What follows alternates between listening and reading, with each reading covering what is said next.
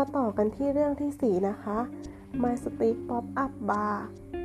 เป็นซีรีส์ทิ้งทวนของฮันกังแบก่อนที่จะเข้ากรมทหารค่ะ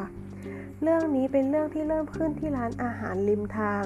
ที่ควบคุมด้วยวอนจู แต่เธอไม่ได้ควบคุมร้านอาหารธรรมดา เธอโดนทำโทษ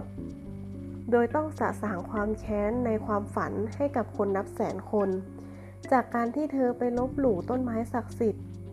จนเวลาผ่านไปกว่า 500 ปี เธอก็ยังสะสางไม่หมดนะคะ เธอก็ยังคงเป็นเจ้าของร้านอาหารริมทางที่ลึกลับเหมือนเดิม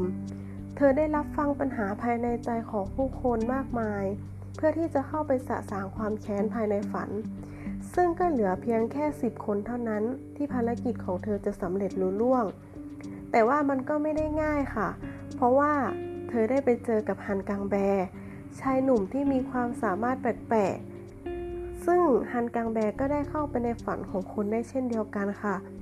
แล้วเรื่องวุ่นวายก็เกิดขึ้นระหว่างเขานะคะ ซึ่งซีรีส์เรื่องนี้ทำให้แสดงให้เห็นถึงแนวคิดมุมมองทางศาสนาได้เยอะเลยค่ะ